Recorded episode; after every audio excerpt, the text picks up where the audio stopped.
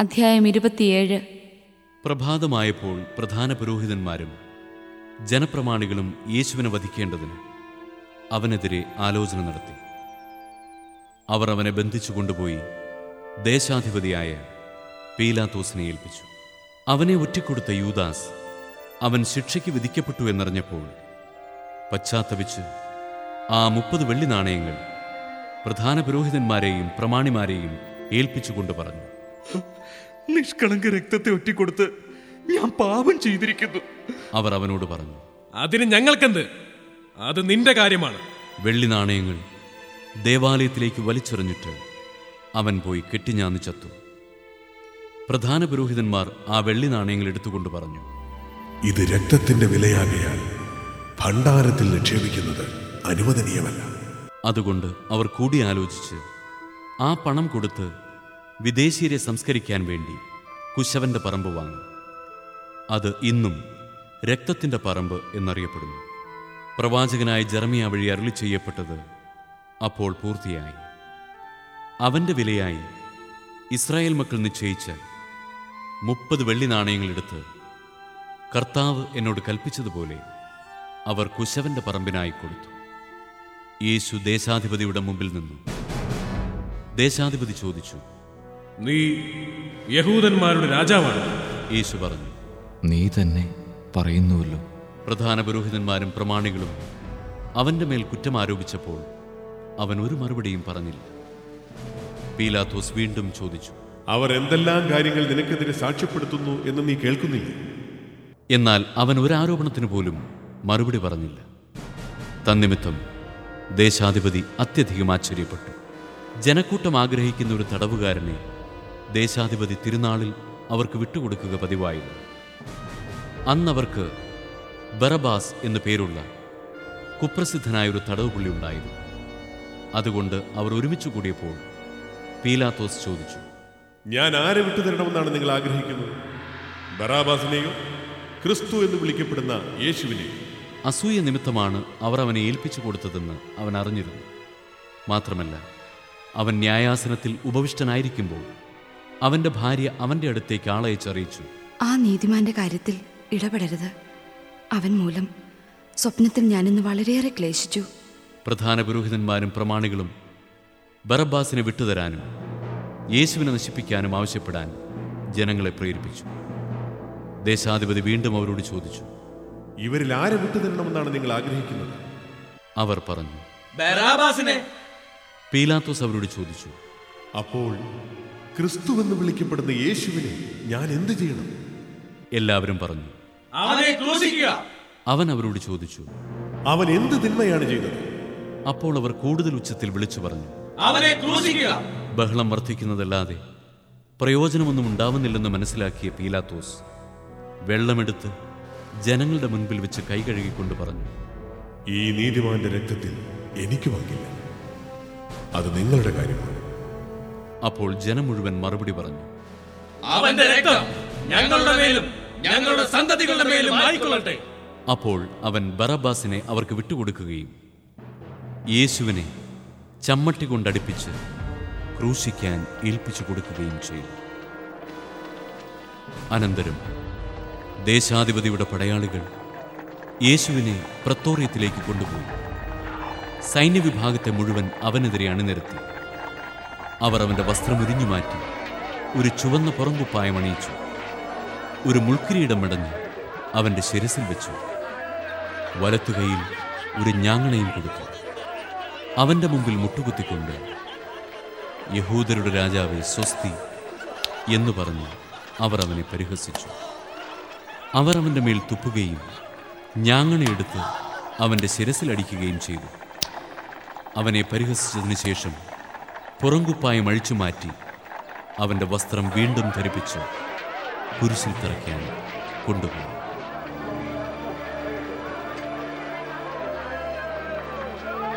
അവർ പോകുന്ന വഴി ശിമയോൻ എന്ന ഒരു കിറേനക്കാരനെ കണ്ടുമുട്ടി.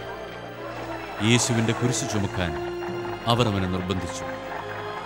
തലയോടിടമെന്നർത്ഥമുള്ള ഗോൽഗോഥായിലെത്തിയപ്പോൾ അവർ അവന് കയ്പ് കലർത്തിയ വീഞ്ഞ് കുടിക്കാൻ കൊടുത്തു. അവനത് രുചിച്ചു നോക്കിയെങ്കിലും കുടിക്കാൻ ഇഷ്ടപ്പെട്ടില്ല. അവനെ കുരിശിൽ തറച്ചതിനു ശേഷം അവർ അവന്റെ വസ്ത്രങ്ങൾ കുറിയിട്ട് ഭാഗിച്ചെടുത്തു. അനന്തരം അവർ അവിടെ അവനെ കാവലിരുന്നു. ഇവൻ യഹൂദരുടെ രാജാവായ യേശുവാണ് എന്ന ആരോപണം അവർ അവന്റെ ശിരസിന് മുകളിൽ എഴുതി വെച്ചു അവനോടുകൂടെ രണ്ട് കവർച്ചക്കാരെയും അവർ കുരിശിൽ തറച്ചു. ഒരുവനെ വലത്തും അവരനെ ഇടത്തും. അതിലെ കടന്നുപോയവർ തല കുലുക്കിക്കൊണ്ട് അവനെ ദുഷിച്ചു പറഞ്ഞു. ദേവാലയം നശിപ്പിച്ച് മൂന്ന് ദിവസം കൊണ്ട് അത് പണിയുന്നവനെ നിന്നെ തന്നെ രക്ഷിക്കുക. നീ ദൈവപുത്രനാണെങ്കിൽ കുരിശിൽ നിന്നിറങ്ങി വരിക.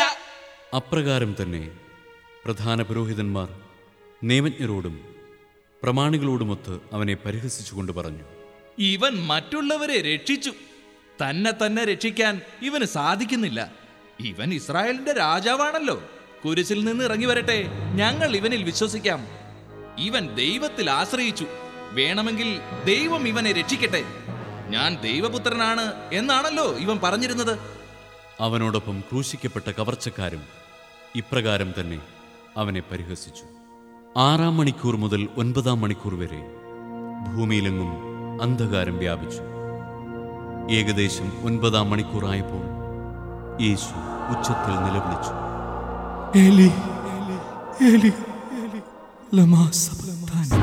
അതായത് എന്റെ ദൈവമേ എന്റെ ദൈവമേ എന്തുകൊണ്ട് നീ എന്നെ ഉപേക്ഷിച്ചു? അടുത്തു നിന്നിരുന്നവരിൽ ചിലർ ഇത് കേട്ടു പറഞ്ഞു അവൻ ഏലിയായെ വിളിക്കുന്നു. ഉടനെ അവരിൽ ഒരാൾ ഓടിച്ചെന്ന് നീർപ്പഞ്ഞിയെടുത്ത് വിനാഗിരിയിൽ മുക്കി. ഒരു ഞാങ്ങണമേൽ ചുറ്റി അവന് കുടിക്കാൻ കൊടുത്തു. അപ്പോൾ മറ്റുള്ളവർ പറഞ്ഞു നിൽക്കൂ ഏലിയ വന്ന് അവനെ രക്ഷിക്കുമോ എന്ന് കാണട്ടെ. യേശു ഉച്ചത്തിൽ നിലവിളിച്ചുകൊണ്ട് ജീവൻ വെടിഞ്ഞു. അപ്പോൾ ദേവാലയത്തിലെ തിരശീല മുകൾ മുതൽ താഴെ രണ്ടായി കീറി. ഭൂമി കുലുങ്ങി പാറകൾ പിളർന്നു. ശവകുടീരങ്ങൾ തുറക്കപ്പെട്ടു. നിദ്ര പ്രാപിച്ചിരുന്ന പല വിശുദ്ധന്മാരുടെയും ശരീരങ്ങൾ ഉയർപ്പിക്കപ്പെട്ടു. അവന്റെ പുനരുത്ഥാനത്തിനു ശേഷം അവർ ശവകുടീരങ്ങളിൽ നിന്ന് പുറത്തു വന്ന് വിശുദ്ധ നഗരത്തിൽ പ്രവേശിച്ച് പലർക്കും പ്രത്യക്ഷപ്പെട്ടു. യേശുവിന് കാവൽ നിന്നിരുന്ന ശതാധിപനും അവന്റെ കൂടെ ഉണ്ടായിരുന്നവരും ഭൂകമ്പവും മറ്റ് സംഭവങ്ങളും കണ്ട് അത്യധികം ഭയപ്പെട്ടു. സത്യമായും ഇവൻ ദൈവപുത്രനായിരുന്നു എന്ന് പറഞ്ഞു. ഗലീലയിൽ നിന്ന് യേശുവിനെ അനുഗമിച്ചവരും അവന് ശുശ്രൂഷ ചെയ്തിരുന്നവരുമായ അനേകം സ്ത്രീകൾ അകലെ ഇക്കാര്യങ്ങൾ നോക്കിക്കൊണ്ടു നിന്നിരുന്നു.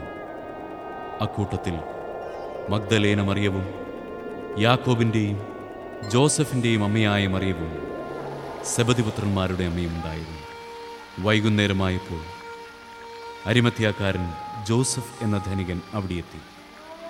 അവനും യേശുവിന് ശിഷ്യപ്പെട്ടിരുന്നു.